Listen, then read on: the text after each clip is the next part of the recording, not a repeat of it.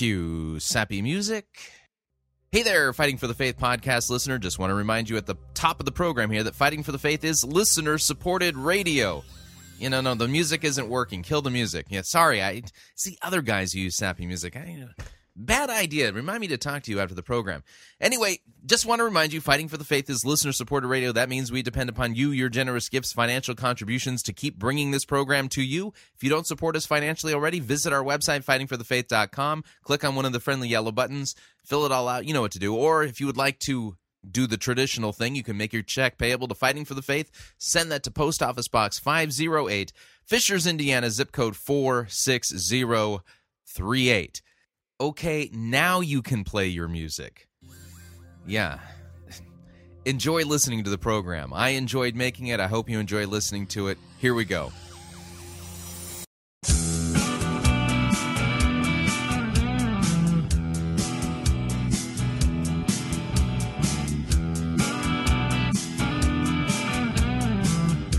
It's time for another edition of Fighting for the Faith.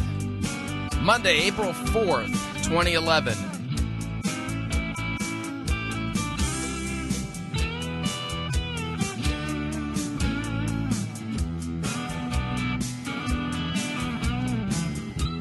Oh, where to begin today? Good night.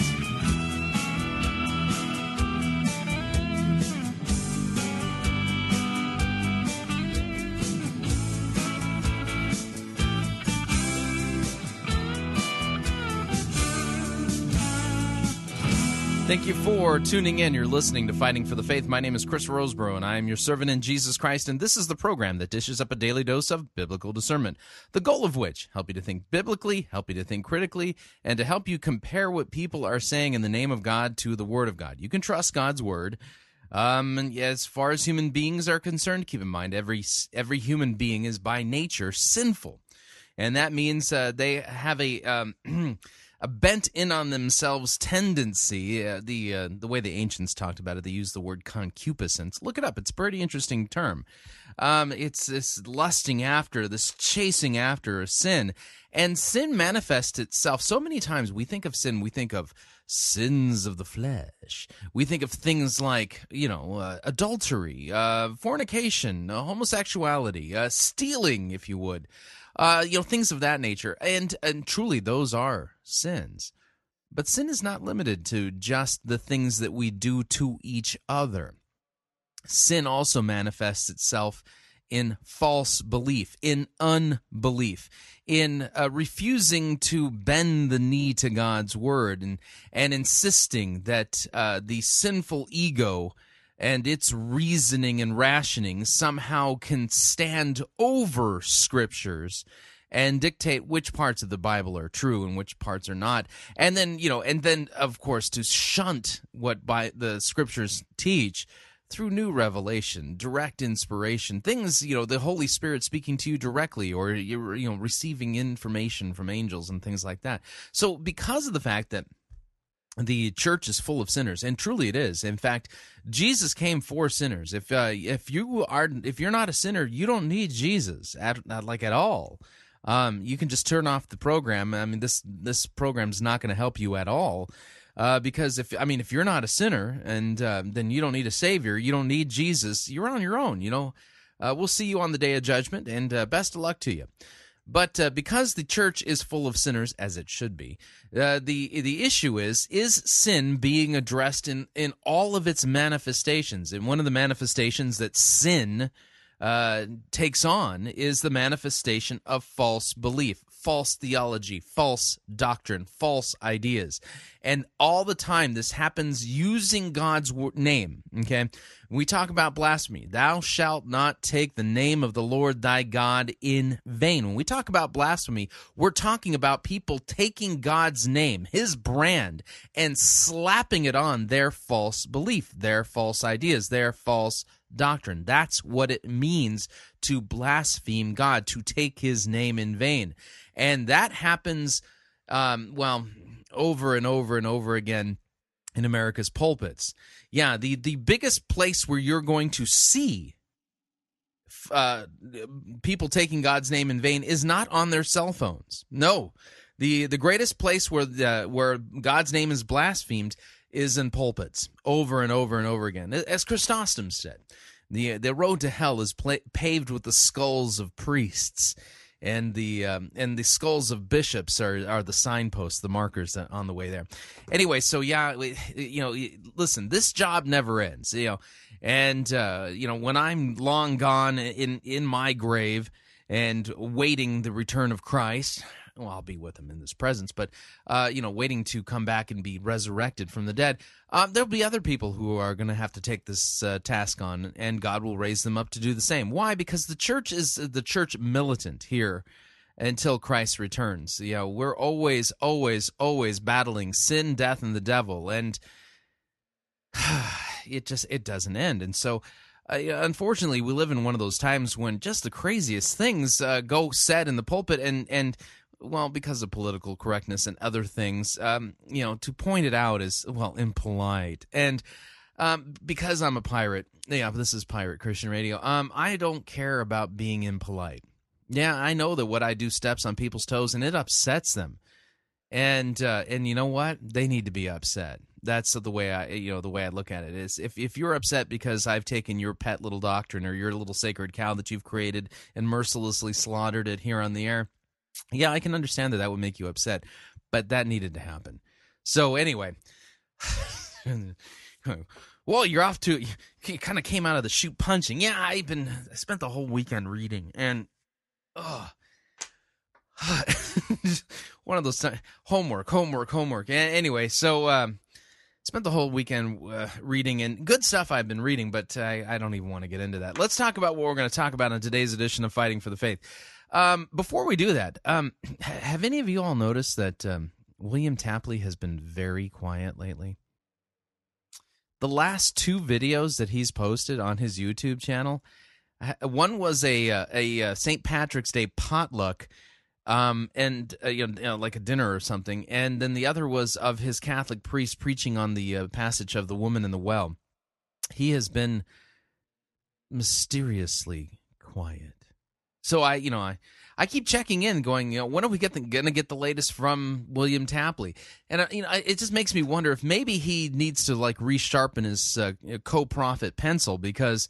I mean, remember, he said that World War Three was kicked off, well, last year with that whole Korean incident, and, you know, here it is, you know, it, we're well into April now. I mean, it, it is the fourth of April, twenty eleven, and still no major army movements uh, going on in World War Three. Not, you know, I, and the whole Libya thing, you know, um, nowhere near Korea. In fact, I'm not even sure if North Korea is involved in the Libya thing. In fact, I would probably suspect not.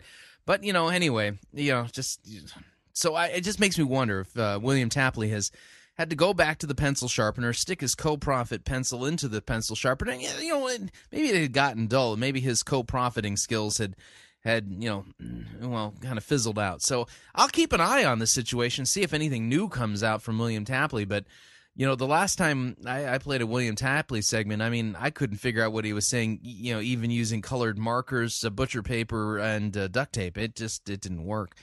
Anyway, um, let's see here. So today we got uh, Patricia King. Uh, we got a Patricia King update, and uh, she's going to be talking about the release of entrepreneurial gifts. I had no idea that you know, the Holy Spirit had entrepreneurial gifts to give to the world. Uh, we'll be listening to her uh, on that. We've got Rob Bell. There's, well, actually, this isn't quite a Rob Bell segment. Somebody posted a uh, a satire video. Uh, you remember the original video that uh, Rob Bell put out, uh, in you know to, to kind of tease that the uh, his book Love Wins was going to be hitting the market. Well, somebody has put together what I consider to be probably one of the more brilliant pieces of satire I have ever seen or heard, and I'm going to be playing the audio from that and um, and just sitting back and basking in their glory because, wow, they did a great job. Oh, and the folks over at Emergent Village have finally bared their fangs. Uh,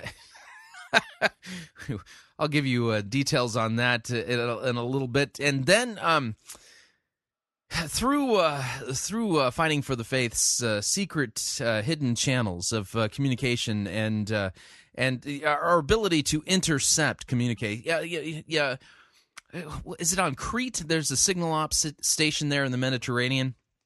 And, uh, it, well, here at uh, Pirate Christian Radio, we have a highly sophisticated signal ops operation going on here, and we're able to intercept communiques that other people just may not actually have access to. And uh, we've intercepted a communique from the president of the Mormon Church uh, to Rob Bell that we'll be passing along today. So, uh, yeah, and, and you know, keep in mind, this, this is all part of our service to you. And because, uh, you know, here at the uh, Pirate Christian Radio Pirate Cave, Um, located somewhere uh, in in the Midwest, nowhere near any great bodies of water either, which is kind of disappointing. I mean, what's the point of having a pirate cave if you're actually not near, like, one of the oceans or major seas of the world? But, uh, yes, we are land-based pirates here at Pirate Christian Radio, but uh, our signal ops has intercepted this uh, this uh, communique that we'll be passing along to you, and uh, then... Uh, let's see here. Um, then we'll probably. I'm I'm I'm trying to be realistic. I'm trying to be realistic today. The only other thing we'll have time in the first hour after that is uh, Doctor Michael Horton's latest piece in uh, Modern Reformation Magazine, entitled "Missional Church or New Monasticism." I'm going to be reading that because it's just brilliant and it needs to be passed along to you. And then our sermon review today, I have a great, fantastic, especially good gospel sermon for you from across the pond. Uh, Pastor Gervase Nicholas Edward Charmley preaching on John eleven. Um, I'm still having a hard time getting the bad taste out of my brain um, it, uh, from uh, listening to Tara Gentry's sermon on our April Fool's edition of Fighting for the Faith.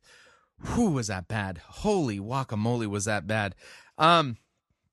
So um, I actually spent a little bit of time on this exact same passage, uh, but Pastor Charmley, I'm going to be playing an entire sermon from Pastor Charmley on John chapter eleven entitled The Resurrection and the Life, and he just does a fantastic job of pointing us to Christ and Him crucified for our sins. And uh, this is just the perfect antidote for the uh, the Tara Gentry sermon. And those of you who are behind in the podcasting, I, I understand that, you know, we do uh, many hours of radio here at Fighting for the Faith, and that many of you are still maybe a week to two weeks behind. Uh, by the time you get to this, this will be the thing that you listen to immediately after Tara Gen- the Tara Gentry train wreck. And I, I'm putting this in here as a means of giving you something that you can hang on to uh, and to floss your brain out, like, you know, like I'm doing. So anyway, with that, we're going to dive into the program proper. Uh, need to remind you all, Fighting for the Faith is, uh, well, it, it's a dangerous program. It's been known to actually uh, decrease productivity.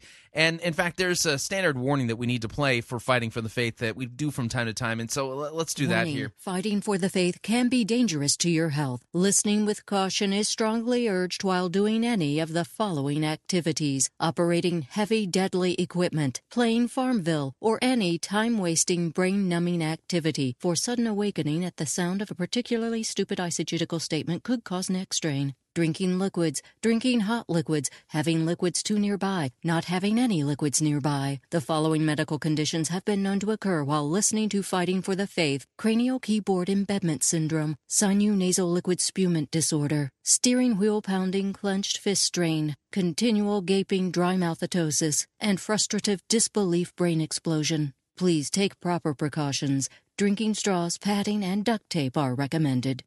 Yeah, I, I, strongly recommended. And, of course, if you would like to wear fuzzy bunny slippers, no problemo.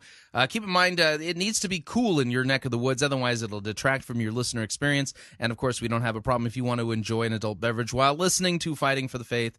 Uh, the reason being is, is that uh, the biblical prohibition is actually against drunkenness. Jesus himself did drink. Um, and that being the case, you know, drink responsibly while listening to Fighting for the Faith. That's about all I can say regarding this. So with that, let's dive into the program. Here we go.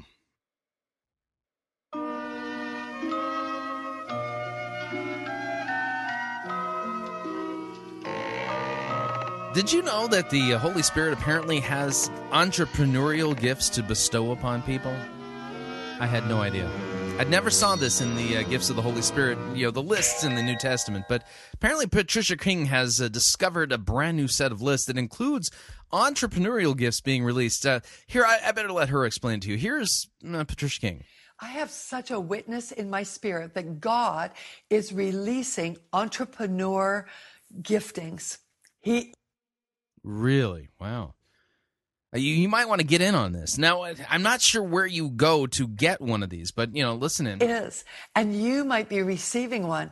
I'm seeing it everywhere. There's stirrings of ideas and creativity in people's minds. There's going to be new businesses and new inventions formed because God's pouring out his spirit on this. There's a real lot of oil on it. And so... A lot of oil. So if you have an oily... Uh... an oily idea to uh, to start a new business, or you might be receiving one of these brand new, uh, newly released uh, gifts, uh, entrepreneurial gifts from the Holy Spirit. I am not familiar with this. And by the way, I got to tell you all, um, I am a chronic entrepreneur, and, and anyone who knows my entire adult life uh, knows that I have been part of uh, starting up companies of my own or being part of company startups for pretty much my entire uh, corporate career when I was in the corporate world. And Pirate Christian Radio, of course, is an entrepreneurial event uh, in and of itself. You know, this is a business that I started. But um, and the one thing I can tell you is is that um, that entrepreneurial itch, that entrepreneurial thing, yeah, that involves a, a lot, a lot of risk. And um, in fact, I would almost say that um, being somebody who has been a chronic repeat entrepreneur, Um, that uh, some might uh, might make the case that it's a form of brain damage. Um, and I obviously suffer from that. It, it may not actually be a gift. It could potentially be a curse. I mean, because entrepreneurs are the type of people that really don't feel like they're alive unless they're risking everything they have on some risky business venture and some crazy idea. And so, um, and, you know, and of course, uh, what is it? The eighty percent of all businesses fail within the first five years of starting up. I mean, I, it, this may not be actually a blessing. This could be a curse. So I'm, you know, as somebody who's been down this road, I understand uh, that uh, what she's saying, you know, you know, this might seem like a gift, but, you know, th- but then talk to your wife in a couple of years. She might say that wasn't a gift. That was, um, well, anyway, let's listen to more Patricia King. And so you might already be operating in that entrepreneur anointing right now, which is, you know, the starting up of new businesses. The entrepreneur anointing. I had no idea that this was a, a, a gift of the Holy Spirit. Yes. Lance Wallnau teaches us how to take the seven mountains, that we need to possess and occupy them. And when you... What did she just say?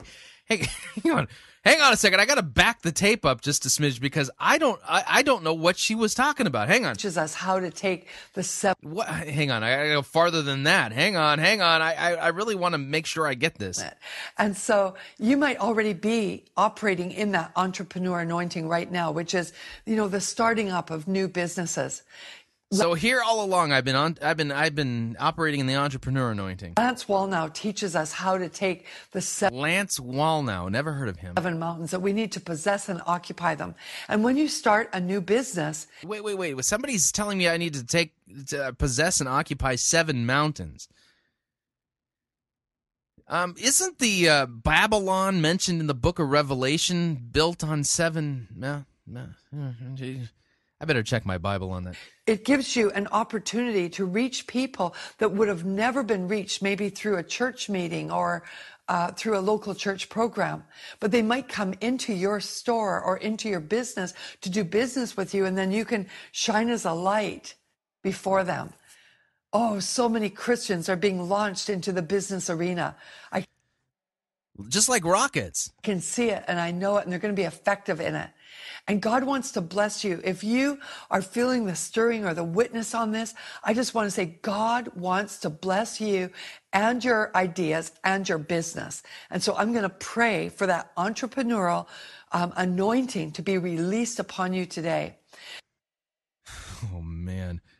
I hesitate to listen to this prayer, but gotta admit, I'm kind of hooked. I, I want to see where this one lands. I also have two books I want to feature. Oh, of course. Oh, man. You know what this reminds me of? You remember the uh, the movie, um, uh, what is that, A Christmas Story? You know, and, and you got Ralphie, you know, sending away for his little orphan Annie decoder ring. And he finally, I mean, it, it takes a while for it to arrive in the mail, and you could, you know, he keeps going to the mailbox over and over and over again, you know, to get his uh, Little Orphan Annie decoder ring, and finally it shows up in the mail, and, I, I mean, this was one of those moments in the movie where there's this great tension and sense of excitement, and so, I mean, he, he's got his decoder ring, and he's finally able to listen to the segment in the Little Orphan Annie Uh, radio serial, um, and, and where they, they they prattle off the codes, and so you know he he he diligently writes this all down, and you know A three, B seven, uh, L nine. I mean he's he's just writing all this down, and then he you know and then he runs into the bathroom and he goes into decoding you know mode. And, you know, he's decoding this, and and his, and his and of course he's in the bathroom, and his little brother has you know has to use the restroom, and he's pounding on the door. Ralphie, let me in! Let, I gotta go, ah, Ralphie! And his mom's yelling at him, and and he, he he's he's doing everything he can to focus on decoding this important message, and and the message said, "Remember to drink your Ovaltine." He basically said. A lousy commercial? I mean, it was just a... So here we got the uh, entrepreneurial gifts apparently being released, according to Patricia King, but now we're into a lousy commercial, and we got two books, apparently, that are going to help us on this. For you that might help you. One of them is called Help God, I'm Broke. Not that you are or anything like that. It's just that in the society we're living in, sometimes the lack of funding is what keep, keeps people back from fulfilling their dreams. God wants you to have more than enough because he's the God of more than enough. And in that book, I share the secrets of the Word of God that we have learned through the years, proven word that we have learned in the area of finances, to believe God, to do great and mighty things in the earth, and to have the... Prov- How much do you want to bet that that book is just full of out-of-context passages that, well... vision to fulfill it. That book will help you tremendously. And also In the Zone, how to live in the blessings of God. Wait a second. In the Zone, how to live in the blessings of God. Whoa. How weird that she's got a brand new book on this. And we just reviewed a sermon from a seeker-driven pastor in Florida on the blessing zone. And that Rick Warren on this, you know, when he kicked off his Decade of Destiny, talked about pretty much the same thing. Weird. God at all times. And you can proclaim that over your business. Proclaim it over your... So you can proclaim the blessing zone over your entrepreneurial business that you were gifted with through this oily anointing. This just sounds uncomfortable. Entrepreneurial ideas. And as you determine to live in that blessing realm, blessings will come upon you and overtake you in your business, okay? Wow, can you imagine being overtaken by blessings? Whoa, sign me up! Okay, so those are two tools that will help you. In the Zone and and Help God, I'm Broke. Now, yeah, I, I need to get Ralphie going. A lousy commercial? I want to pray for that entrepreneurial gifting to come upon you. Father, in the name of Jesus... Oh, man, I normally don't let her pray for me. All right, I'm going to try to endure it. Here we go. Jesus, I pray for the anointing that destroys yokes, removes burdens, and releases your kingdom essence to come upon all... Oh, this is this is worse than I thought. What are you praying? Holy cow. All that are watching here in the area of entrepreneurship, Lord God, that you would birth in them new businesses that in the... Oh, great. I don't want any new businesses birthed in me. My wife has had enough of this, uh, this stuff. Body of Christ, there'd be an explosion of successful... Now, you don't want to use the word explosion when you're talking about an entrepreneurial event. Yeah, th- that's bad. That's... business owners and those that are already operating in this, Lord, I pray for enhancement in Jesus' mighty name. Woohoo! God bless you, and God bless you in your business too. Remember, uh, results may vary. What on earth? Uh, this is an example of somebody that's just making stuff up and slapping God's name on it. You know, I'm talking about that. And uh, talking about making stuff up and slapping God's name on it, here is a uh, here's audio from a recently release, released video entitled "Robbed Hell" uh, by C A S T Pearls Presents. See, I don't know who they are, Uh, but uh, I'll I'll put a link up to this on my Facebook wall and uh, on uh, uh, Twitter tonight. It uh, you know so you, you you won't you won't have to miss this. But uh, here's the audio from it, and the guy who who is uh, presenting here has a pair of Rob Bell glasses, and he's got a he's got the beard hair thing going on. Remember the uh, the um. Uh, the program on Discovery that was on a few years ago, uh, American Chopper, and uh, and uh, you had the one brother who was who who you know who was bearded and really wasn't all that well. Let's just say wasn't a hard worker. This guy looks just like that guy from American Chopper. Anyway, um, here's Rob Hell. Here we go.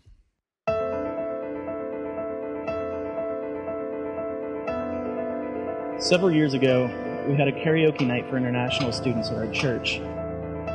We had a lot of different nationalities represented, and they were singing ABBA and Garth Brooks, and of course those Germans love the David Hasselhoff hits. At one point this guy gets up and he starts singing Imagine by John Lennon. And a lot of the students found it really inspirational. You know, they were getting up on their feet, waving their cell phones, and just generally going crazy. But not all of them found it all that compelling. After the song, this one girl gets up and she goes up to the singer and says, "Reality check, John Lennon's in hell." John Lennon's in hell? He is? Somebody knows that for sure and, and feels compelled to share that with the rest of us? Really? Do we really believe that the path to eternal life is narrow?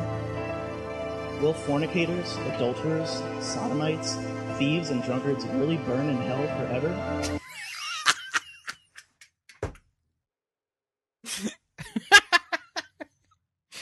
Oh, this is, this is the best satire I have seen uh, of Rob Bell's original video. Wow, will thieves and drunkards and adulterers and sodomites really burn in hell? Uh, well, that that is what the Bible says. Will God only have mercy on some, on those who have been blessed with eternal life? If that is the case, then how do we escape this judgment? You have to say an incantation, know the password, know how to moonwalk, or be really good at the Rubik's Cube, or be free of all food allergies, or have good posture, or or know how to roller skate backwards, or know how to do wax-off ninja moves like me. How do we become one of these saints? And then there are the other questions that start popping into your head, like, could God make a rock so big that even he couldn't pick it up? That's a tough one. Or what is the sound of one hand clapping? Even more perplexing, what is that one hand clapping for? Maybe it's for John Lennon. Or how come when men go through a midlife crisis, some of them get a Harley, when others get a recumbent bicycle? What makes the difference? How can I tell the difference between a crazy person just talking to himself or someone talking on his Bluetooth? And how come I can't have a cafeteria-style chocolate milk dispenser in my fridge? What would be so wrong with that? And then I start thinking, I know I'm a pastor and all, but I could make a lot more money puzzling over silly questions than I could by preaching actual answers. And I think that's why a lot of people want to have nothing to do with the Christian faith. It keeps providing answers when it's a lot more fun to puzzle over these silly questions. You see, life is like one big, infected, pus-filled pit of despair, and the preachers of the Christian gospel come along with their words of sin and death and hell, repentance and mercy, and they want to pop that zit with their hard words. But what I'm saying is, why not just talk like an idiot and wrestle with contours of meaning and just plaster over that nasty zit with the cover-up of shallow thinking? Why not? Wouldn't that be much more beautiful? This is the good news. No one has to know about the zit.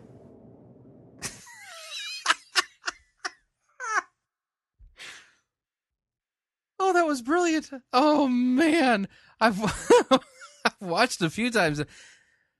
Ah, like I said, I'll put a link up to that on uh, on my Facebook uh, wall as well as my Twitter stream. And it, it'll be up on my blog, Letter of Mark, uh, by the end of the program. Wow. Very interesting. Okay, we're up on our first break. And uh, when we come back, uh, we're going to talk about that uh, that communication that we were inter- able to intercept from our Signal Op station here in uh in our pirate Christian cave, landlocked somewhere in the United States, uh, Midwestern states. Um, uh, from the uh, president of the Mormon Church to uh, Rob Bell, we'll be passing that along, and then we're going to be uh, listening to, as I read, uh, the latest from Doctor Michael Horton entitled Missional Church or New Monasticism. So you don't want to miss that. Now, if you'd like to email me regarding anything that you've heard on this edition or any previous editions of Fighting for the Faith, you can do so. My email address, talkback at fighting for the faith dot com, or you can ask to be my friend on Facebook. It's facebook.com forward slash Pirate Christian. Or you can follow me on Twitter. My name there, Pirate Christian. We'll be right back.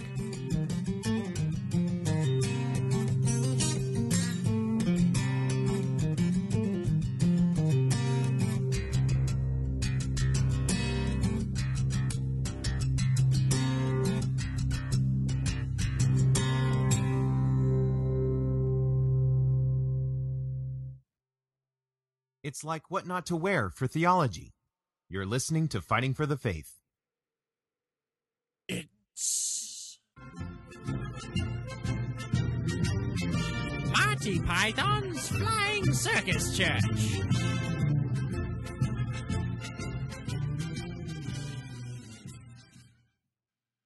Thank you for downloading Rob Bell's Lectio Divina. This is a resource made available by Mars Hill Bible Church in Grand Rapids, Michigan. Lectio Divina is an ancient spiritual practice from the Christian monastic tradition, and in Lectio Divina we seek to experience the presence of God through reading and listening, prayer, meditation, and contemplation. Lectio Divina can be done as an individual or a group. Are you ready to begin? Yes, I guess I am. All right. Begin by choosing a section of Scripture that you would like to read and pray. You can choose the text randomly, or use a liturgical book like the Book of Common Prayer. Try not to set a goal for how much content you will cover. The goal is to listen for and experience God and His presence. Um, I guess I'll go randomly then. Eeny, meeny, miny, moe. Catch a Scripture by its toe. If it's gospel, let it go. Eeny, meeny, miny, moe. Preparation for Lectio Divina. Next, do what you must to quiet and prepare yourself to hear from God. If you need to find a quiet room or sit in silence for several minutes or sit in a comfy chair, take whatever posture will help you prepare to receive and experience God's presence. Okay, let's see. I've got my comfy chair and... Oh, no. Hold on a second. You out there! How am I supposed to experience the presence of God if you're using a jackhammer? Shut up! Dreadfully sorry about that, ma'am. Yeah, you better be sorry! Next, when you sense that your heart is prepared, begin by slowly reading the passage of Scripture that you have selected. Don't move too quickly through any sentence or phrase, and as you read, pay attention to what word or phrase or idea catches your attention. Okay, I don't know when I'm supposed to be ready. There's no no, no kind of timer on me. Anyway, um, the passage of Scripture. Judas hung him, himself. Judas hung himself. Judas hung himself. Next, begin to meditate on the word, phrase, or idea that captured your attention. Repeat it again and again. Hung himself. Hung himself. Hung himself. What thoughts come to mind as you meditate on this word, phrase, or idea? Suicide? What are you reminded of in your life? Um, an early death? What does it make you hope for? A different passage of Scripture?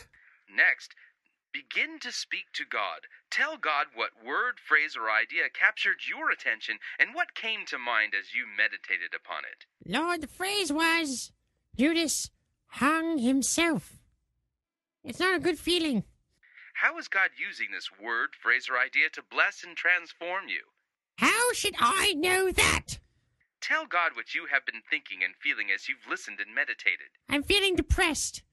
Tell God how you hope this word, phrase, or idea will change your heart to be more like His. This is rubbish! A complete waste of my time. I could be out trimming the petunias or burying the cat or something. If I'm going to experience God, I'm going to do it the old-fashioned way. Just open the Bible and read it. Don't be so silly and modern. Everybody knows that you can't experience God that way.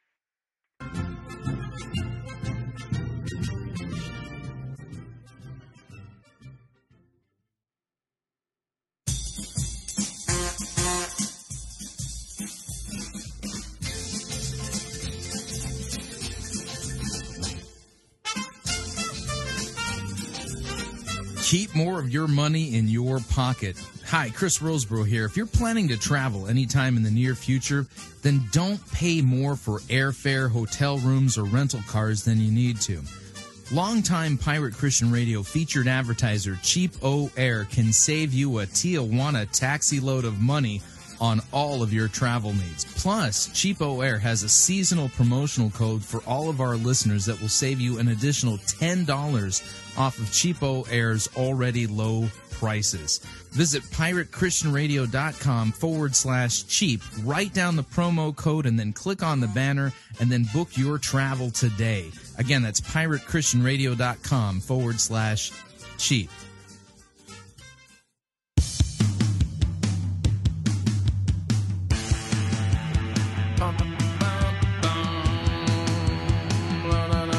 All right, we're back.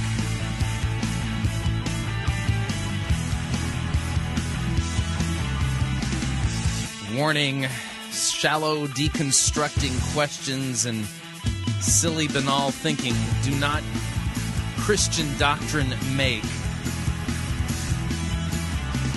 Need to remind you all, Fighting for the Faith is listener-supported radio. That means we depend upon you, your generous gifts, and financial contributions in order to continue to bring Fighting for the Faith to you as well as to the world. If you don't already partner with us financially, you can do so by visiting our website, fighting for the faith dot com.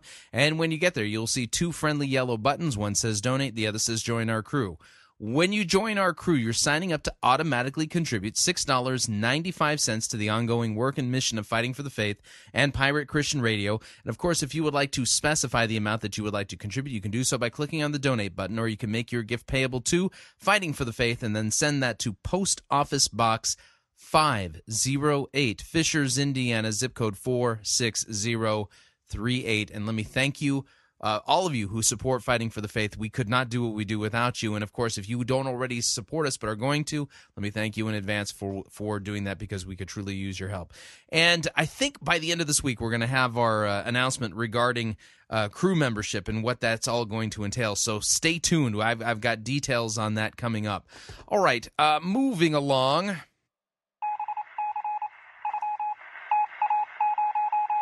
That's right.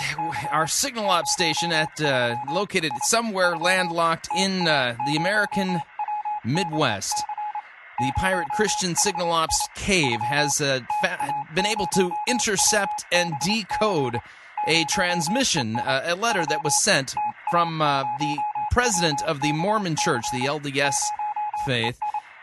They're a cult, and to uh, to Rob Bell, and I, I want to share this with you. All right, enough of the signal op stuff. Thank you. All right, um, here's the, the the the communique that we intercepted uh, from the office of the tenth Presidency, Thomas S. Monson, uh, from uh, Salt Lake City, Utah, to uh, dated March thirty first, twenty eleven, to Rob Bell, Mars Hill Bible Church, Grand Rapids, Michigan. Dear Mister Bell, I have just completed reading your newest book, Love Wins, and I have to say that I'm impressed by its theological accuracy uh, with the revealed truth from God. As you know, we have taught for a long period of time that there is a period of evangelism that occurs after death, where man may be uh, reconnected to Heavenly Father. I'm overjoyed that as an evangelical, you have come to realize this truth. I am also pleased to see that you have come to realize that all people will be going to heaven in some form and at some time. This is something that the Church of Jesus Christ of Latter-day Saints has been teaching for many years. I believe that you and I may uh, and many of the same have some, many of the same beliefs about Heavenly Father and His desire to bring comfort to people on this earth. My purpose in writing you, uh, to you is to call you to partner with us in furthering this message that we share, that Heavenly Father's love will return all people to Himself. Together, I believe that we can crush the toxic belief in hell that has existed for thousands of years because of the great apostasy. I hope that you will take seriously this offer as we are working toward a common goal. Sincerely, Thomas S. Monson, the um, tenth president of the Church of Jesus Christ of Latter-day Saints. Yeah, I just want to let you know that you can um, find this at the uh, blog for C A R M, um, the Christian Apologetics Research Ministry, uh, blog dot carm dot org. Uh, look it up if you would like more details. Um, and it's important to note that that this, um, well, you'll you'll get the details on the le- on the letter when you get there. Yeah, but we did intercept that, you know, from our signal op station here, Pirate Christianville. It does make a point. Anyway, all right, moving along here. Um, from Modern Reformation Magazine. Headline reads, Missional Church or New Monasticism? And uh, I'll be put, sending out a link to this on my Twitter stream as well as my Facebook wall uh, sometime uh, early this evening, so be looking for that. Michael Horton writes, some of us remember the Tears for Fears song, Everybody Wants to Rule the World, yet the mantra today is more about changing the world than ruling it. Lots of younger Christians are tired of spiritual consumerism, and evangelism pitches about inviting Jesus into your heart so that you can go to heaven when you die. There has to be more to Christianity than soul saving. There isn't there something in there about the resurrection of the body and the life everlasting, about a new creation? Don't we sing joy to the world, anticipating the blessings of Christ's kingdom extending far as the curse is found? Nevertheless, a legitimate question can be raised as to whether this newfound interest in creation redeemed is still guided by a paradigm that owes more to monasticism than to the world-affirming piety of the Reformation. Medieval monasticism was divided between those who prize the contemplative life, spiritual ascent to heaven through private disciplines of the mind, and those who gave priority to the active life, spiritual ascent through good works, especially for the poor. Francis of Assisi and the Franciscan order named after him emphasized the latter. First, today we see a revival of contemplative spirituality.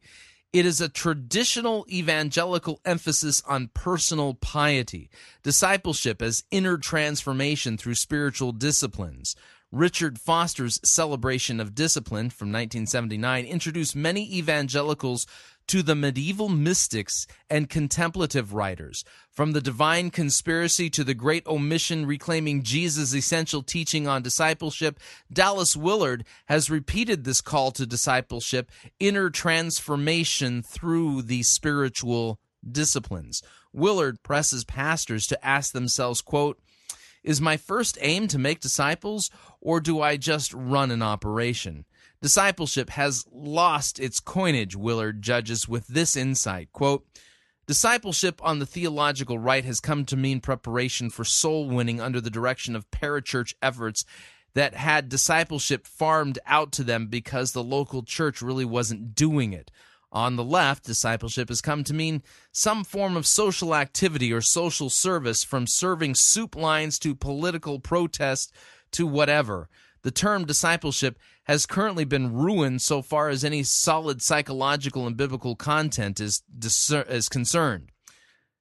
Horton then continues, whether in the form of soul-winning or social work, evangelicals are far too activist. They need to seek inner transformation through spiritual dis- disciplines, especially solitude, silence, and fasting. These, Willard says, are the keys of the kingdom. He writes, quote, I almost ha- I almost never meet someone in spiritual coldness, perplexity, distress, and failure who is regular in the use of those spiritual exercises that will be obvious to anyone familiar with the contents of the New Testament. When asked to identify the discipline that you think we need to be exploring more at this point, Foster answered, quote, solitude. Here's a quote from him directly. It is the most foundational of the disciplines of abstinence, the via negativa. The evangelical passion for engagement with the world is good, but as Thomas A. Kempis says, the only person who's safe to travel is the person who's free to stay at home. And Pascal said that we would solve the world's problems if we just learned to sit in our room alone. Solitude is essential for right engagement, says Foster. Second, Horton now continues. Second, we can observe in evangeliz- evangelicalism today a more Franciscan active life emphasis on true discipleship as social transformation, especially in caring for the needs of the disadvantaged among us. The spiritual disciplines and inner transformation are not completely left behind. In fact, many advocates of this model, especially in the emergent slash emerging church movement, recognize the impact of writers such as Foster and Willard. However, the prayer labyrinths, chanting, Celtic crosses, candles, and journaling are all geared ultimately to create community more than solitude and to propel the community into witness through service. Leaders in the circles like to quote that line attributed to Francis of Assisi, preach the gospel at all times, and if necessary, use words. Let me point out a fact here. Uh, it's been proven that uh, Francis never actually said that. Moving along, Horton says, for all of their differences, the similarities between these two forms of monastic piety are as evident today as ever. Both contemplative spiritual disciplines and active emergent writers tend to blur and merge command and promise, indicatives and imperatives. That is, there is a strong tendency to identify the gospel with what we do rather than what God has done for us and the world in Jesus Christ. We are active agents more than beneficiaries and witnesses of God's reconciling work, building his kingdom through our efforts more than receiving a kingdom that expands through preaching and sacrament. Willard offers his own translation, more like a loose paraphrase of the Great Commission, quote, I have been given, say, over all things in heaven and, and earth. As you go, therefore, make disciples of all kinds of people, submerge them in the Trinitarian presence, and show them how to do everything I have commanded. And now, look, I am with with you every minute until the job is done. Wow, that's Willard's trans- paraphrase of the Great Commission. Good night. Willard thinks the real problem is that there is too much emphasis on grace and justification. If there's anything we should know by now, it's that the gospel of justification alone does not regenerate disciples, says Willard. Wow. Willard believes that the heart of the gospel is inner renewal and that we are transformed in our character by, quote, carefully planned and grace-sustained disciplines. It is not so much through the gospel that the Spirit transforms us as it is through our own determination and effort. Quote, what transforms us is the will to obey Jesus Christ from a life that is one with his resurrected reality day by day. Learning obedience through inward transformation. Quote, Jesus is actually looking for people he can trust with his power, says Willard. Wow. Similarly, Foster complains that an emphasis on God's grace has paralyzed the pursuit of inner transformation, where Scripture teaches that the most important, most real, and most lasting work is Christ's objective work in history for our salvation. Foster writes, quote, the most important, most real, most lasting work is accomplished in the depths of our hearts. The work, this work is solitary and interior. It is the work of heart purity, of soul conversion, of inward transformation, of life formation. Much intense formation work is necessary before we can stand the fires of heaven. Much training is necessary before we are the kind of persons who can safely and easily reign with God. Wow. So, yeah, you notice that I, as, as I continue to read these quotes, I'm blown away by them. These are wild quotes. Holy guacamole. Although the emergent movements, uh, the emergent movement reflects a more communal emphasis on social transformation, it shares the medieval Anabaptist and pietistic emphasis on deeds over creeds. Brian McLaren explains, quote, Anabaptists see the Christian faith primarily as a way of life, focusing on Jesus' Sermon on the Mount rather than on Paul and doctrines concerning personal salvation.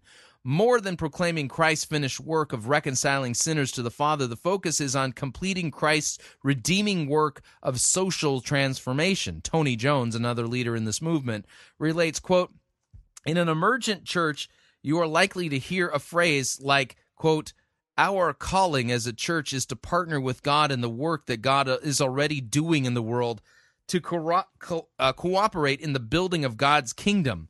Trying to anticipate Reformed objections, Jones notes, Many theological assumptions lie behind this statement, although the idea that human beings can cooperate with God is particularly galling to conservative Calvinists who generally deny the human ability to participate with God's work.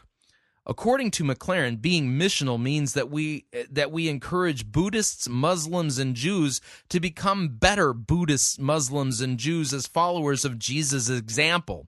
It is not what we proclaim, but how we live that transforms the world. McLaren writes, to say that Jesus is Savior is to say that in Jesus, God is intervening as Savior in all of these ways, uh, judging, naming evil as evil, forgiving, breaking the vicious cycle of cause and effect, making reconciliation possible, teaching, showing how to set uh, chain reactions of good into motion. There is no mention of Christ bearing God's wrath in our place. In fact, no mention of the cross having any impact on the vertical God-human relationship. Quote, then because we are so often ignorantly wrong and stupid, Jesus comes with saving teaching, profound yet amazingly compact. God, God, love God with your whole heart, soul, mind, and strength, Jesus says, and love your neighbor as yourself. And that is enough. This is what it means to say Jesus is saving the world, says McLaren. Although Jesus called this summary of the, this summary the law, for McLaren it becomes the summary of the gospel. You know what, though? This doesn't end with that. I, I got to interject here. Over and over again in our sermon reviews, it's not just the emergents who confuse the command, love God and love your neighbor as yourself. They, they confuse that as the gospel. That is not the gospel. But it's not just the emergents who do it. It's the seeker-driven guys. It's all of these, these churches that are, quote, trying to be missional or seeker-driven or whatever that continue to put out the law as if it's the gospel. It's, it's utterly amazing to me. Anyway. Horton continues, he says, first, quote, living the gospel is a category mistake. By definition, the gospel is news. Euangelion equals good news. You don't do news. You do law, and you hear gospel. Second, the specific content of this good news is the forgiveness of sins through faith in Christ's saving life, death, and resurrection. We are beneficiaries of this action, not active participants. Scripture certainly teaches that we live in view of God's mercies in a manner worthy of the gospel. We profess and so, and so forth. However, it represents our lives and good works as the fruit of the faith created by the gospel, not as part of the gospel itself. Third, the Scriptures teach consistently that faith comes through the proclamation of the gospel, not through good works. Christ himself was not arrested and arraigned because he was trying to restore family values or feed the poor.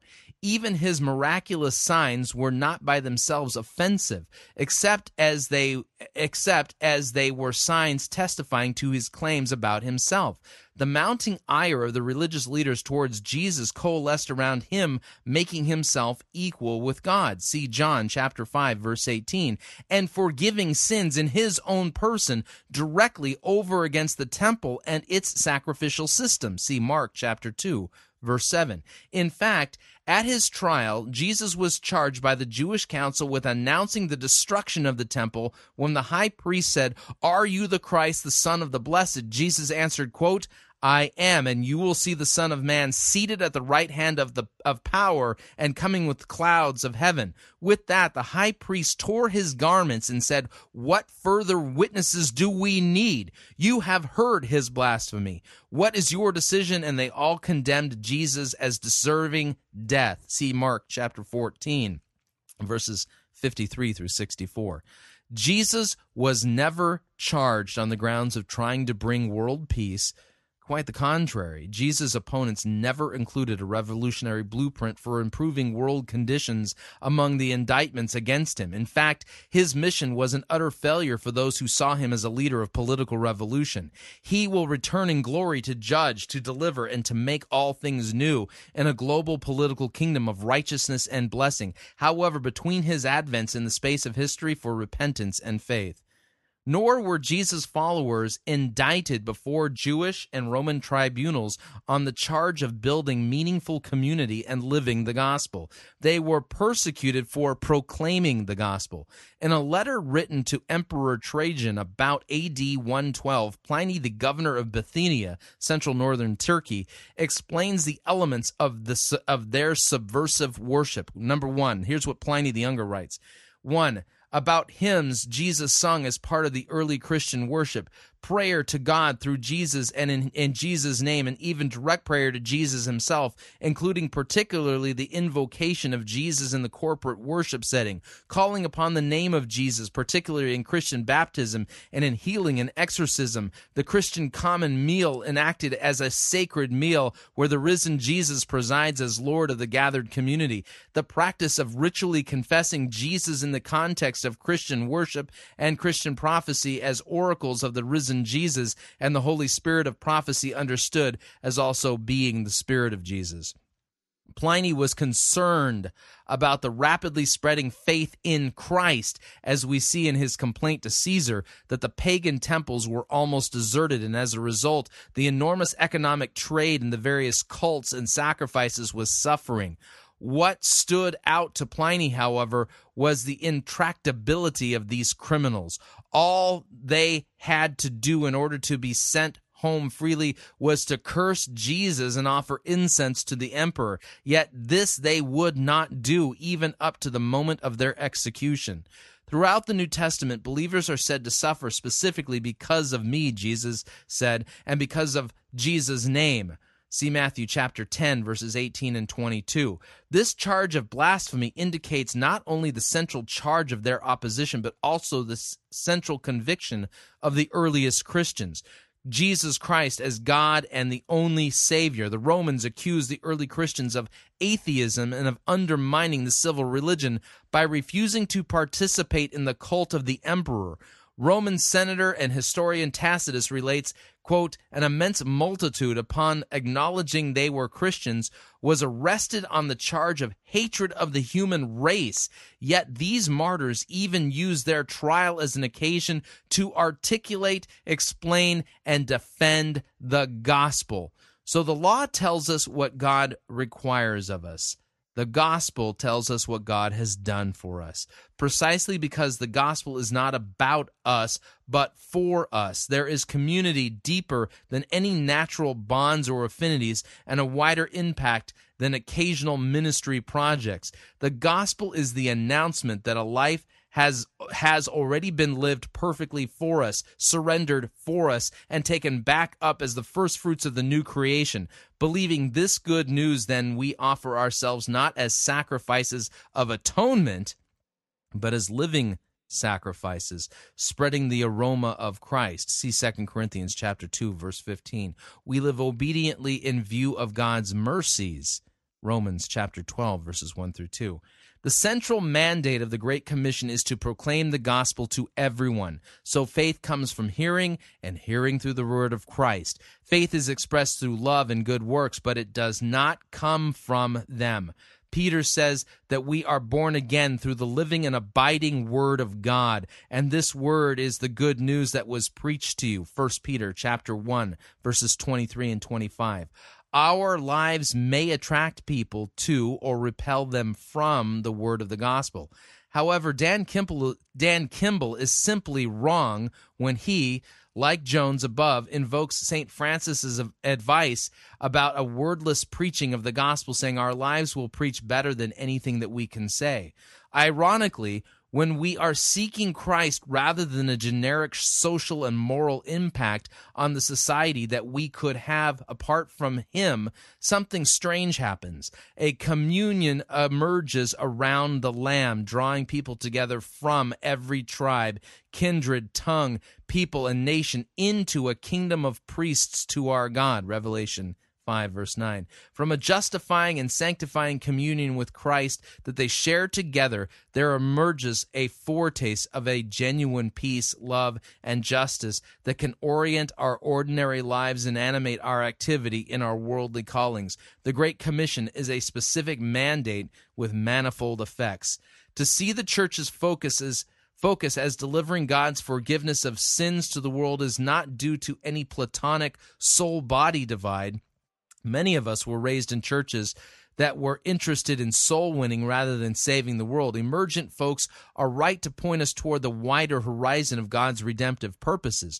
Reformation theology, however, has always generated a piety different from left behind end-time scenarios. Christ has already redeemed the world, securing blessing as far as the curse is found, yet only when he returns with his kingdom Uh, with this kingdom uh, be consummated, for now it is inaugurated and expands by proclaiming the judge's forgiving, justifying, and renewing grace to the ends of the earth. Ironically, emergent theologies share uncomfortable similarities at this point with the prosperity gospel. Both are right in their expectation of Christ's universal reign and blessing, peace, justice, and love beyond the reach of sin, death, and sorrow. God cares as much for the body as for the soul, but both movements jump the gun thinking they can usher in the consummation of this kingdom by their own action. We can make things better in this passing evil age, but it's still this passing evil age rather than the consummation of the age to come. Doctors cannot conquer death, but they can be instruments of God's common grace in delaying it. Deacons were appointed in the churches to care for the temporal needs of the saints, even though the ministry of word and sacrament and discipline bestows every spiritual blessing in Christ. We can fix the roof of our fellow image bearers, even if they are atheists, but we cannot give them a secure home beyond the ravages of poverty.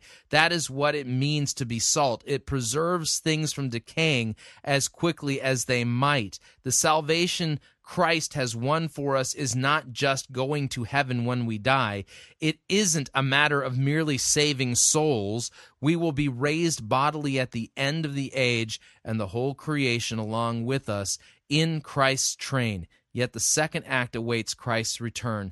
Quote, "But if we hope for what we do not see, we wait for it with patience." Romans chapter eight, verse twenty-five. Now, I'm going to pause there. And I'm, you know what, if you want to read the uh, the rest of this, you're going to need to read it online. So uh, d- take a look at my Twitter stream or take a look at my Facebook wall, and I'll I'll put, post a link up to this with today's edition of Fighting for the Faith so that you can read the rest of it. But this is just powerful stuff in this article, and it's spot on. Missional Church or New Monasticism by Michael Horton. All right, if you would like to email me regarding anything that you've heard on this edition or any previous editions of Fighting for the Faith, you can do so. My email address, talkback at fighting for the faith dot com, or you can ask to be my friend on Facebook. It's facebook.com forward slash Pirate Christian, or you can follow me on Twitter. My name there, Pirate Christian. We'll be right back.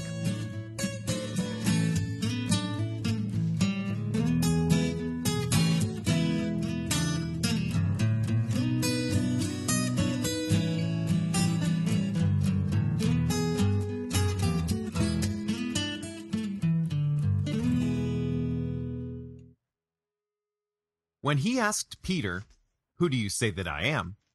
Jesus wasn't looking for affirmation. You're listening to Fighting for the Faith. This is the air I breathe. This is the air I breathe.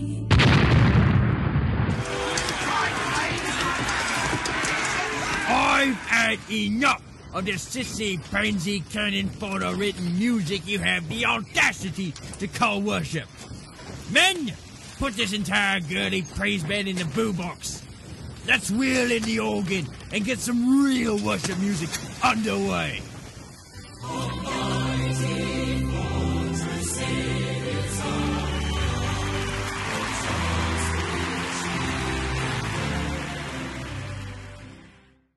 Ye be listening to Pirate Christian Radio.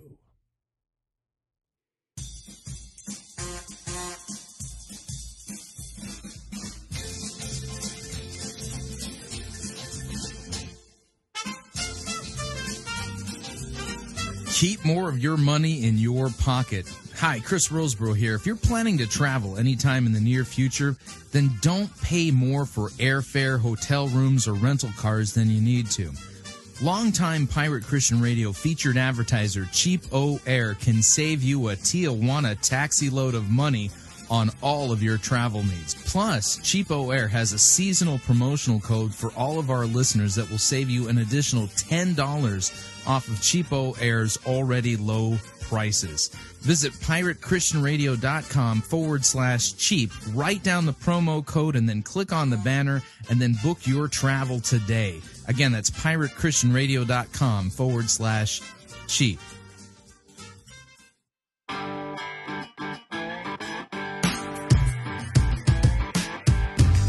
All right, we're back. Hour number two of Fighting for the Faith. We got a good sermon lined up for you today. For those of you listening via podcast who just listened to the uh, Tara Gentry debacle and her... I mean, can you believe it? I mean, she waxed eloquent for thirty-five minutes about the television show Lost and then apologized for reading a whole chapter of the Bible. I mean, that thing was a train wreck. Ay, ay, ay. Let's cue up our good sermon review music here.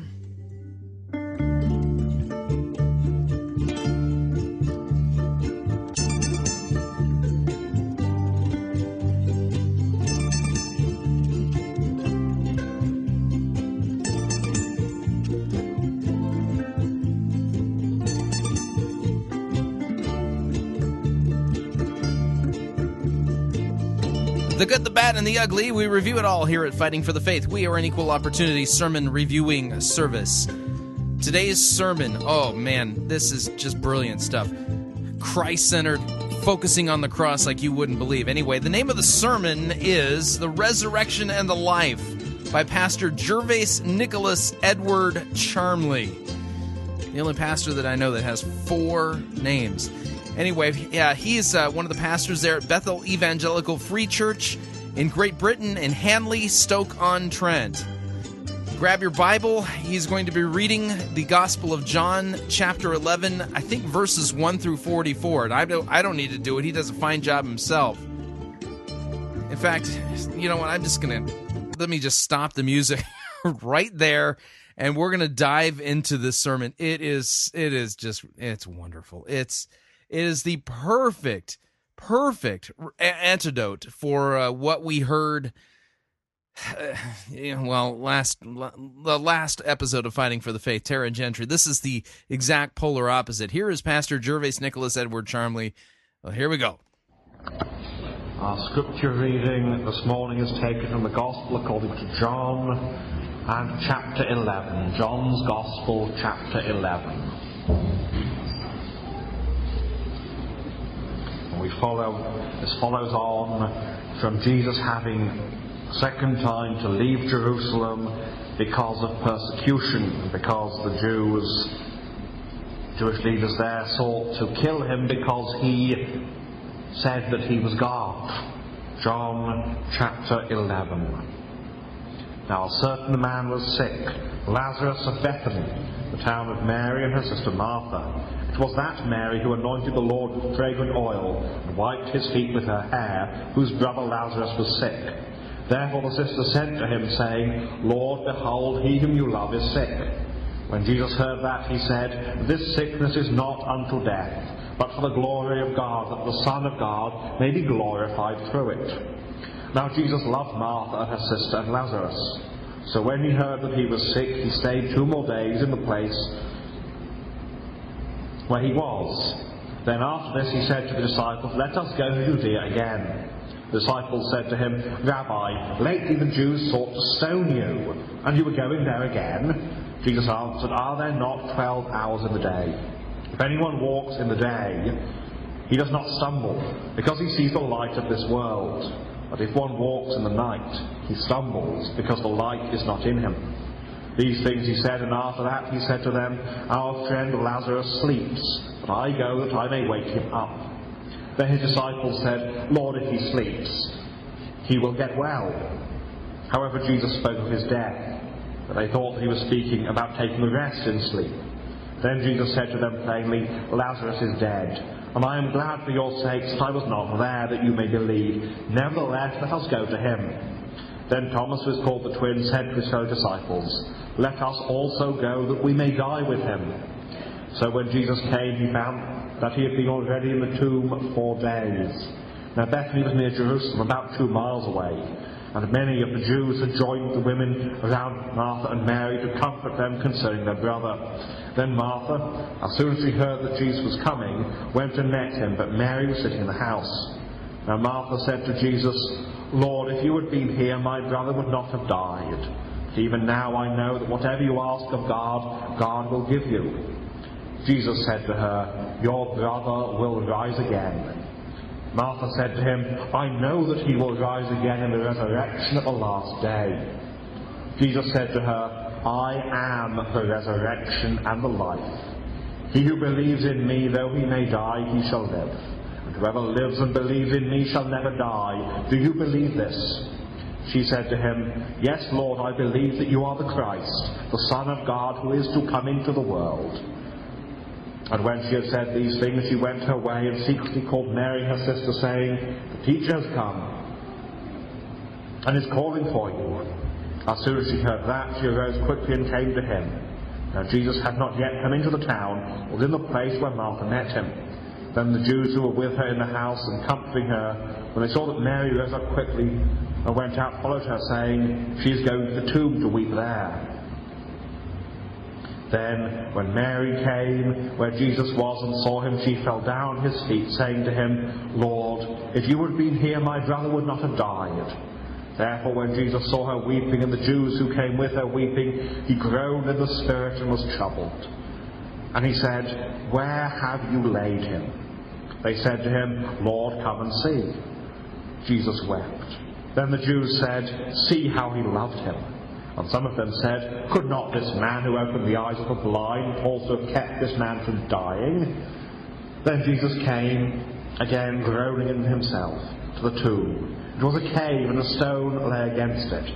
Jesus said, Take away the stone. Martha, the sister of him who was dead, said to him, Lord, by this time there is a stench, he has been dead four days. Jesus said to her, Did I not say to you that, you would, that if you would believe, you would see the glory of God?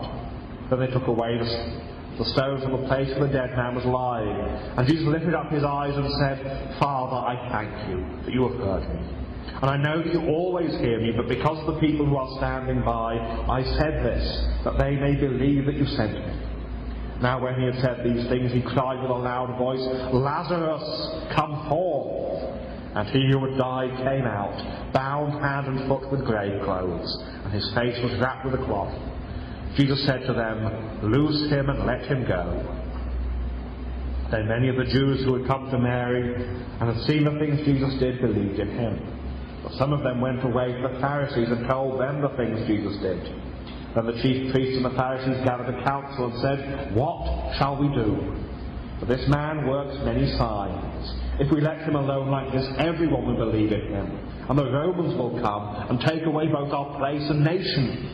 And one of them, Caiaphas, the high priest that year, said to them, You know nothing at all. Nor do you consider it expedient for us that one man should die for the people, and not that the whole nation should perish. Now this he did not say on his own authority, but being high priest that year he prophesied that Jesus would die for the nation, not only for the nation only, but also that he would gather together in one the children of God who were scattered abroad. Then from that day on they plotted to put him to death. Therefore Jesus no longer walked openly among the Jews, but went from there into the country near the wilderness to a city called Ephraim, and there remained with his disciples.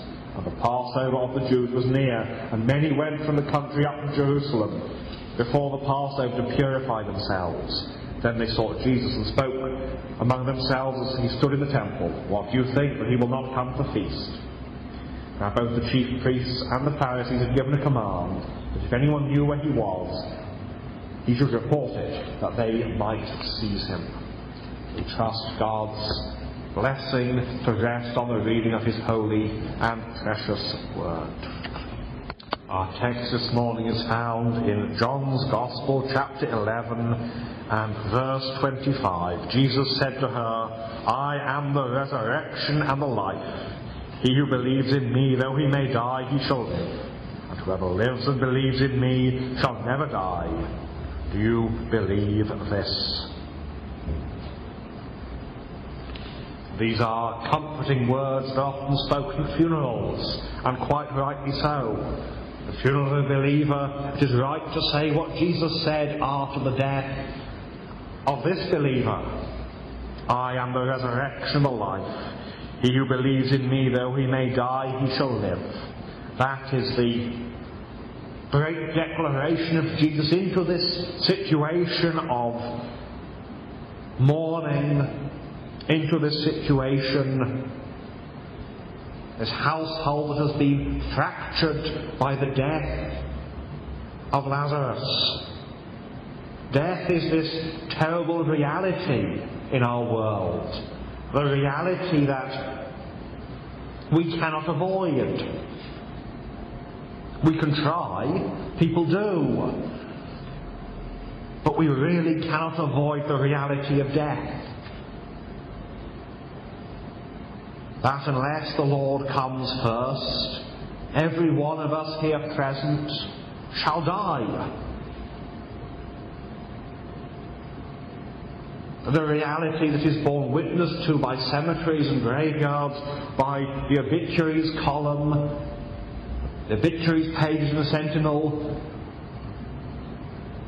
that death is a vast reality in this world.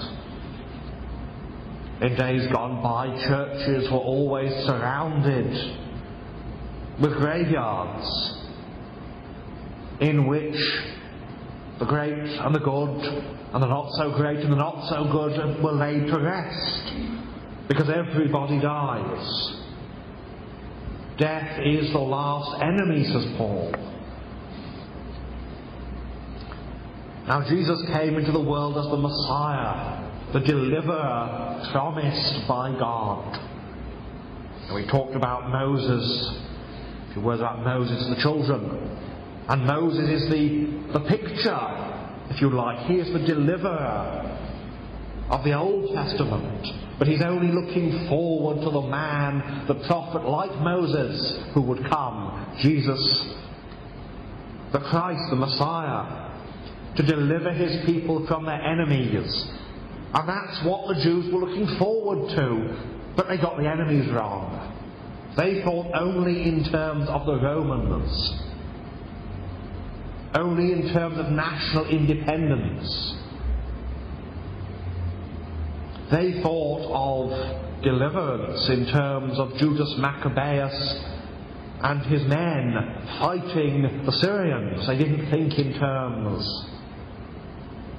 of deliverance from death and from sin. And you see, Jesus is a greater deliverer than man can imagine. Man thinks in terms of liberation from tyrants. It doesn't think of the great tyrant sin. It doesn't think of death and the devil as that from which we are delivered. But that- Amen. Got to pause there. He's right on. Jesus del- delivers us from sin, death, and the devil, the greatest tyrants that humanity faces. The Emergent Church, when they talk about sticking it to the Caesar man, that somehow Jesus was dying on the cross in order to show people that buying into imperial framing stories is somehow a, a bad thing, and they think that, you know, that the great, the great evil that uh, that Jesus was conquering was Caesar or the you know empire. Hogwash. The great enemy that we all face is sin, death, and the devil. Those are the great enemies. Uh, mm, great stuff, Pastor Charmley. This is what Jesus came into the world to do. And so we see in this first section of the chapter, from verse one through to verse forty-four, first of all, we have sickness. We have a sickness. Then we have sorrow. And then we have a great and a wonderful surprise.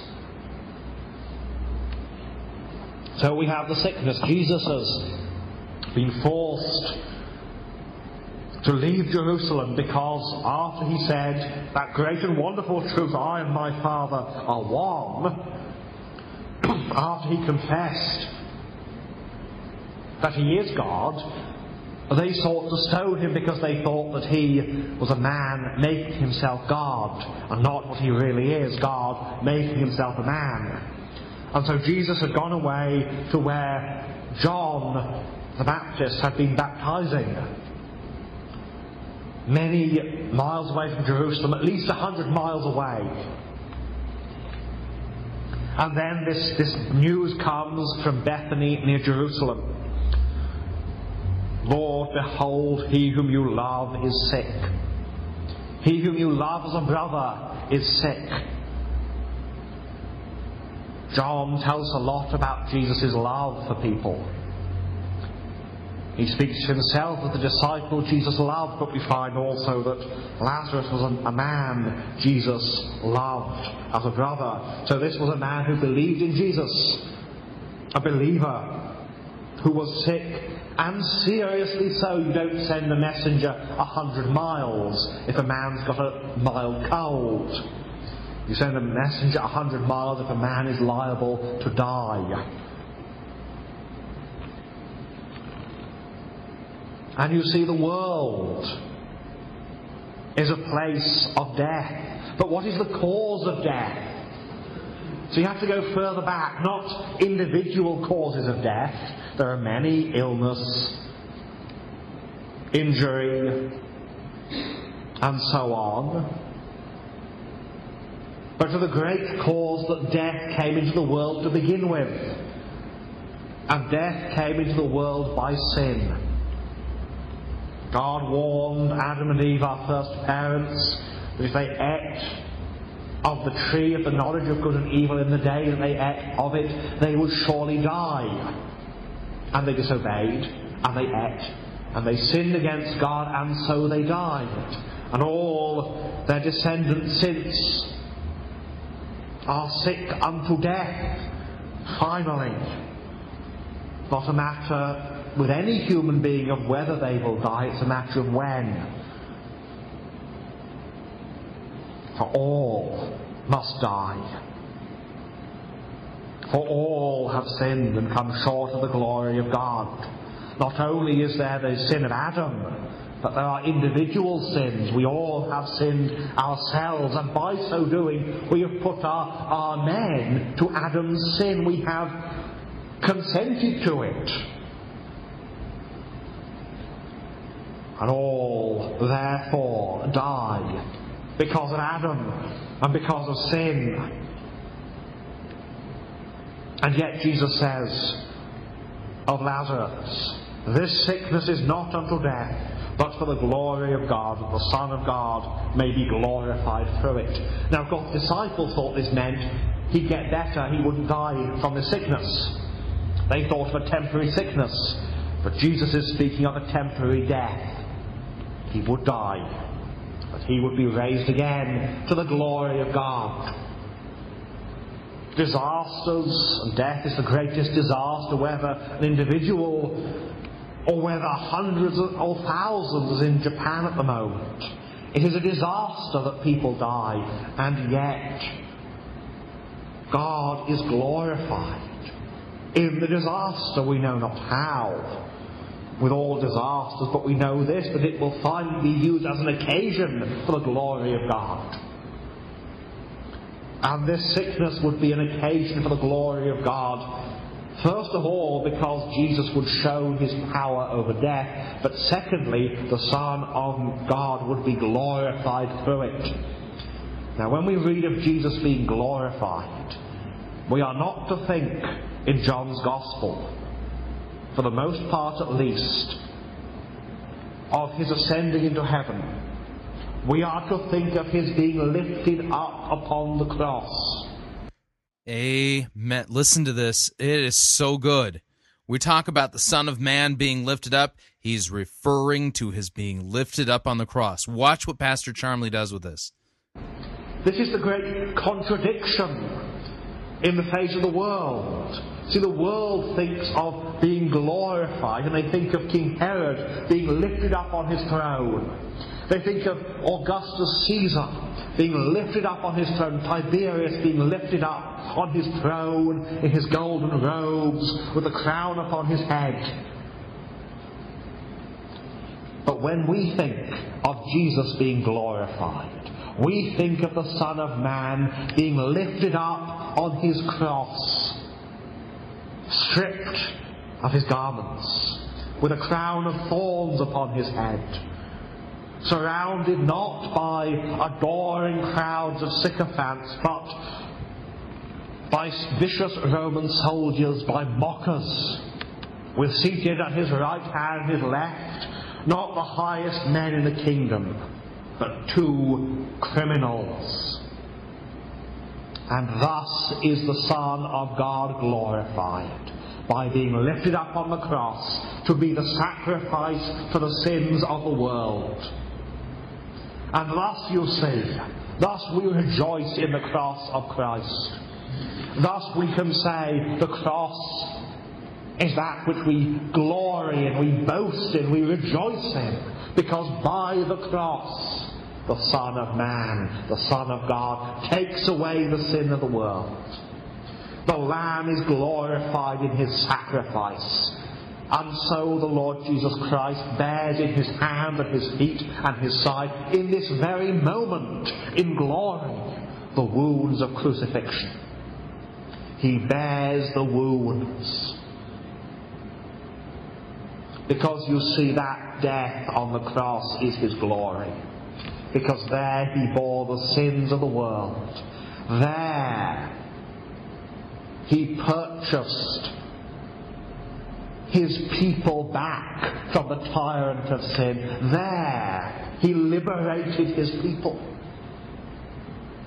The Saviour is glorified in that. See, in the past we made statues of generals seated on their horses, because there they were glorified. In Saint Mary's Church in Shrewsbury there is a monument to Admiral Benbow, and it shows his warship with its cannon firing, because by military conquest Admiral Benbow was glorified.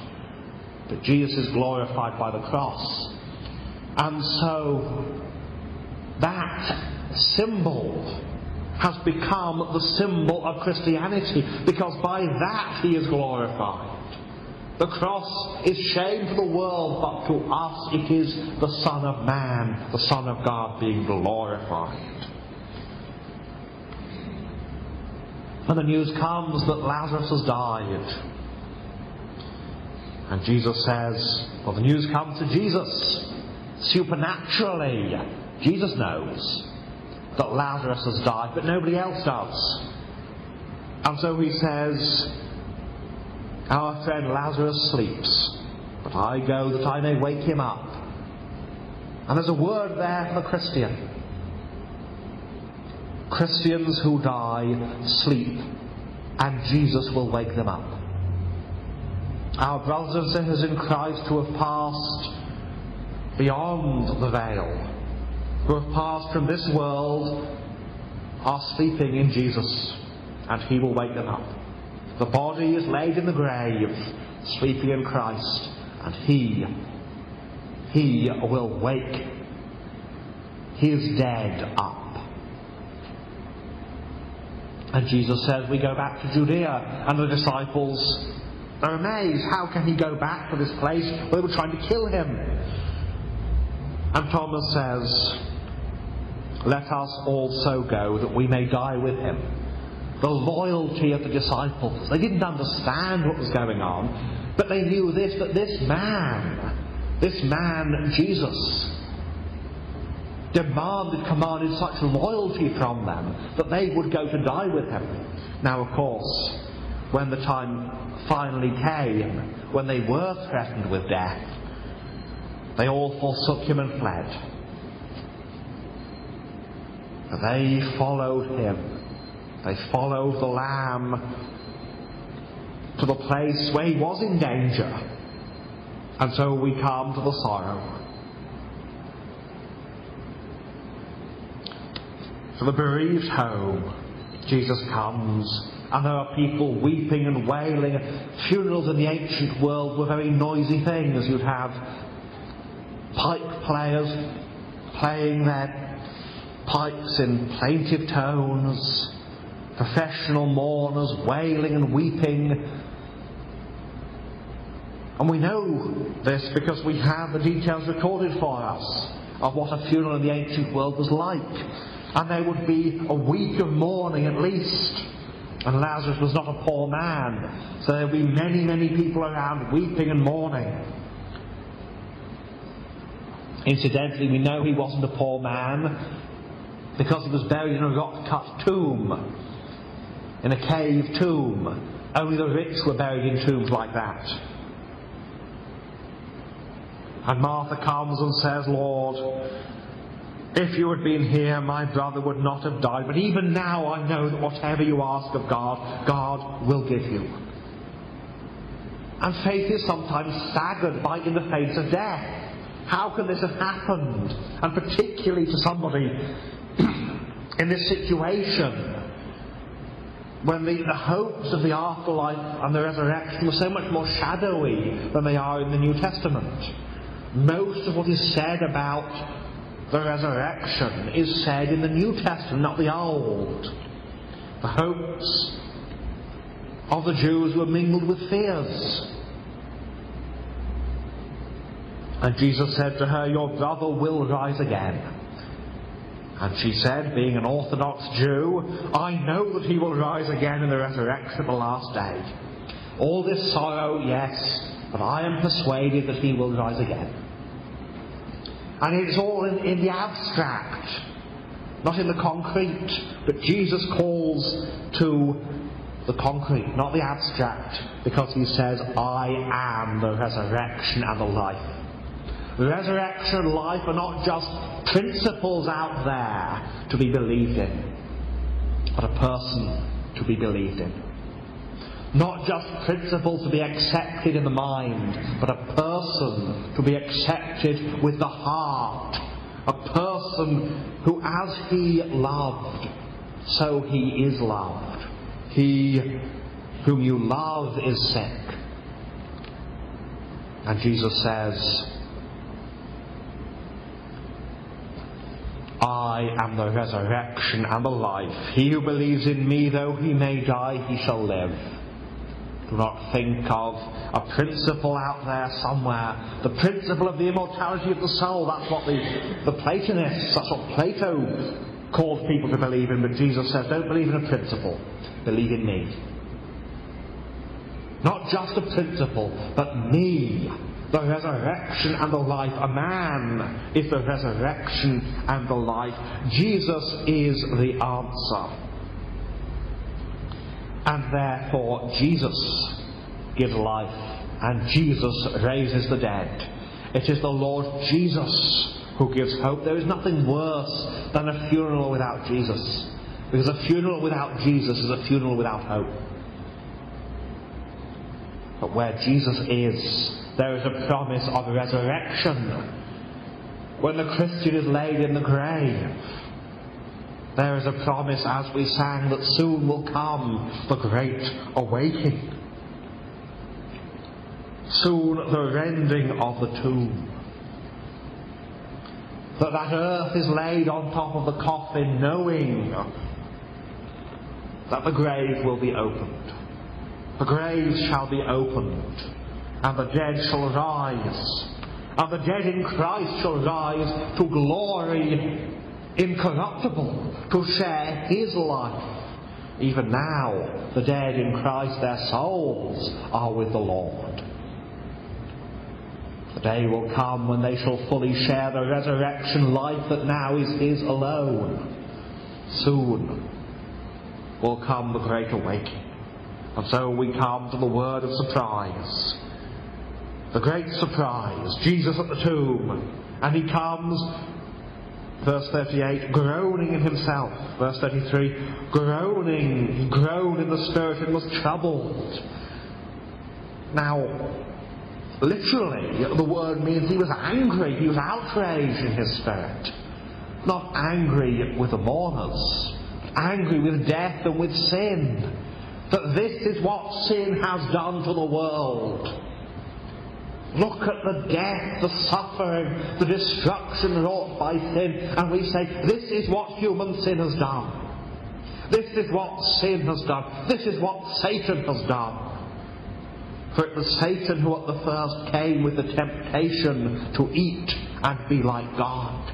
This is what the devil has done, and we should be angry with the devil. We should be outraged at the devil, as Jesus was. And there is a sense, you look at the funeral, you look at the family mourning, the loss of a loved one, and there should be anger. That this is what sin has done, and yet also for the Christian there is hope. For we know what God has done in Christ Jesus. And Jesus comes weeping. Jesus wept. He knew what would happen. He knew what he would do. But he knew this also. He knew what he would do in a few days' time. That he would come and he would die. That he would be nailed to a cross. That he would have laid upon him the whole guilt of humanity. That he would groan under its weight and cry out those words, Eloi, Eloi, lama sabachthani, my God, my God, why have you forsaken me? That he would be surrounded by mockers and scoffers, and even one of the thieves would die impenitent. He knew what he would suffer. Suffering that we cannot imagine. We do not know. We cannot tell what pain he had to bear, but we believe it was for us he hung and suffered there. He knew what he would do, not only now, but in a few days' time, when it came to be offered, to offer himself as a sacrifice once for all for sin.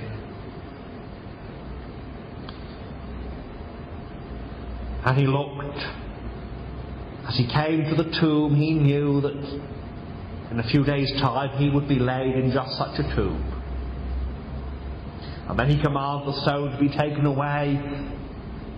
His body has been dead for four days. Now the Jews wrapped the body in spices. They buried it the same day, the day on the day of death, because in a hot climate, decomposition sets in very, very quickly. So they buried the body as soon as they possibly could. But yes, there were spices wrapped in there, but still the smell would be terrible. And yet Jesus says, take away the stone. And then he calls out in a loud voice, Lazarus, come forth.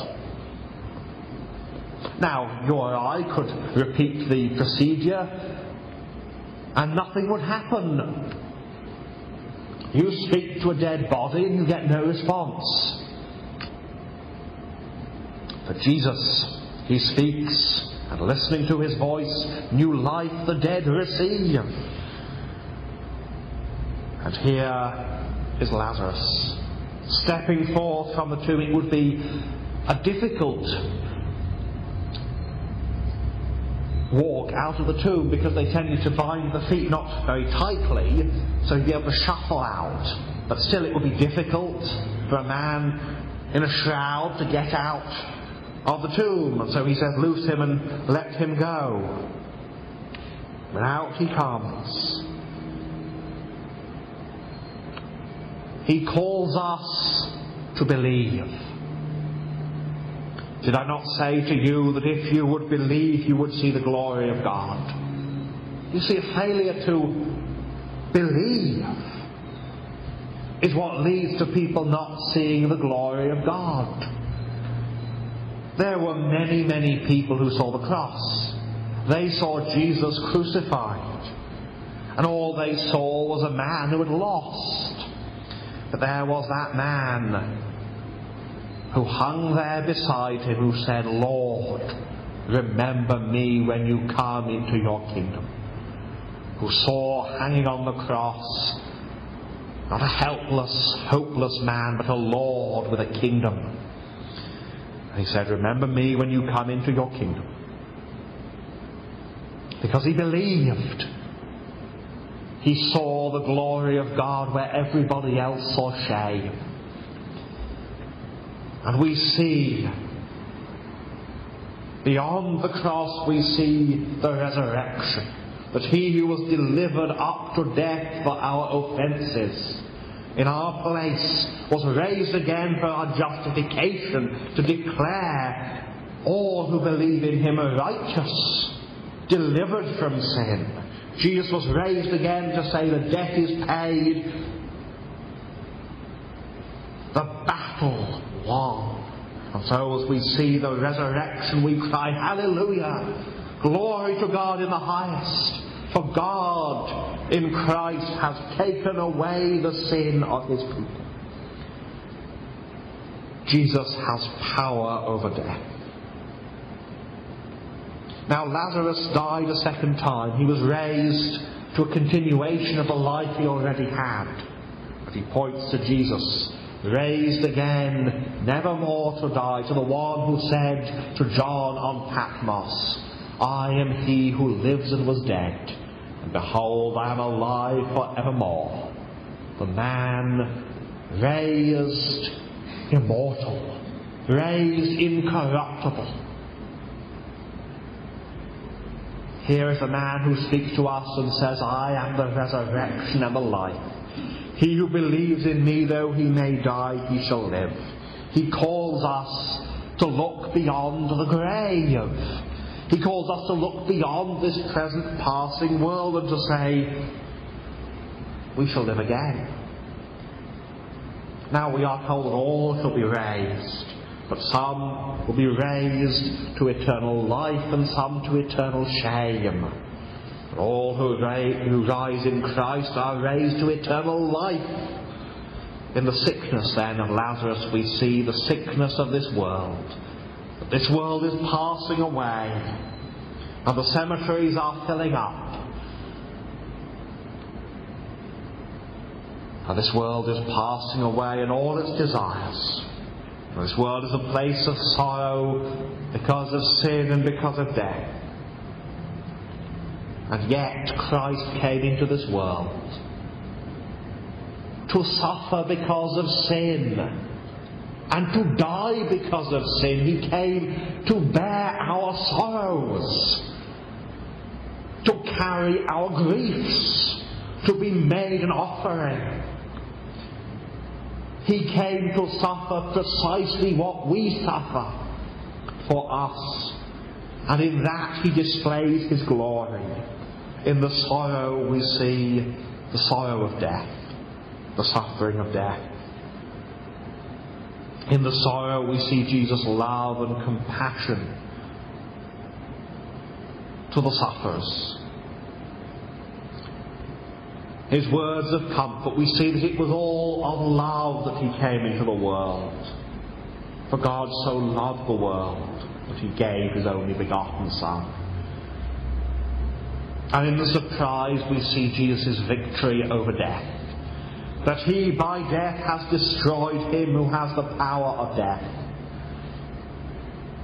That he who died and rose again has power over death.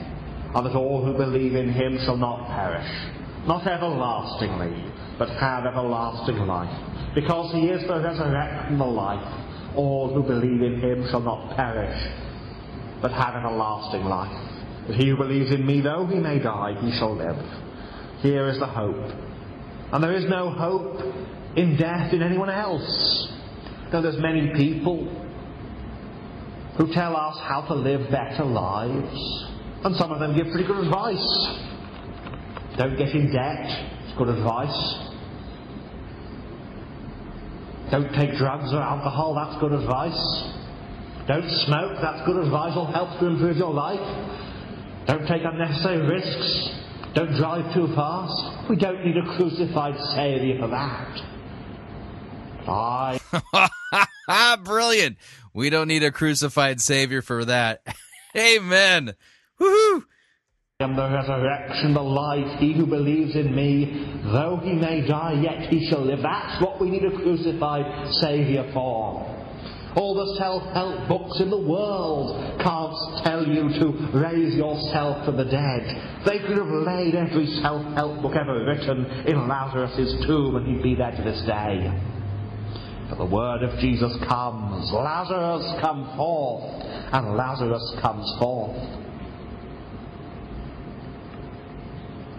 Jesus is the conqueror over death and hell, and in him alone is life. In him alone is life, and that life is the light of men. Oh, that we may trust in him. Oh, that we might die and live, trusting in him who is the resurrection and the life. Amen. Amen. Fantastic sermon. There's no way I can add anything else to that. Just need to remind you all, Fighting for the Faith is listener-supported radio. You know the drill. We depend upon you, your generous gifts and financial contributions in order to continue to bring this important radio outreach to you as well as to the world. You can partner with us financially. Visit our website, fighting for the faith dot com. There's two friendly yellow buttons there. One says donate, the other says join our crew. The join our crew button, you're signing up to automatically contribute six dollars and ninety-five cents every month to the ongoing work and mission of Fighting for the Faith and Pirate Christian Radio. And of course, if you would like to specify the amount, you can make a one-time contribution by clicking on the donate button, or you can make your gift payable to Fighting for the Faith and send that to Post Office Box five oh eight, Fishers, Indiana, zip code four six zero three eight.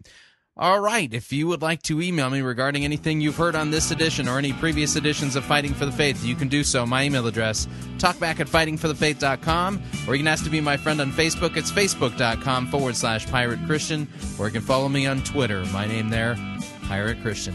Till tomorrow, may God richly bless you in the grace and mercy won by Jesus Christ and his vicarious death on the cross for all of your sins. Amen.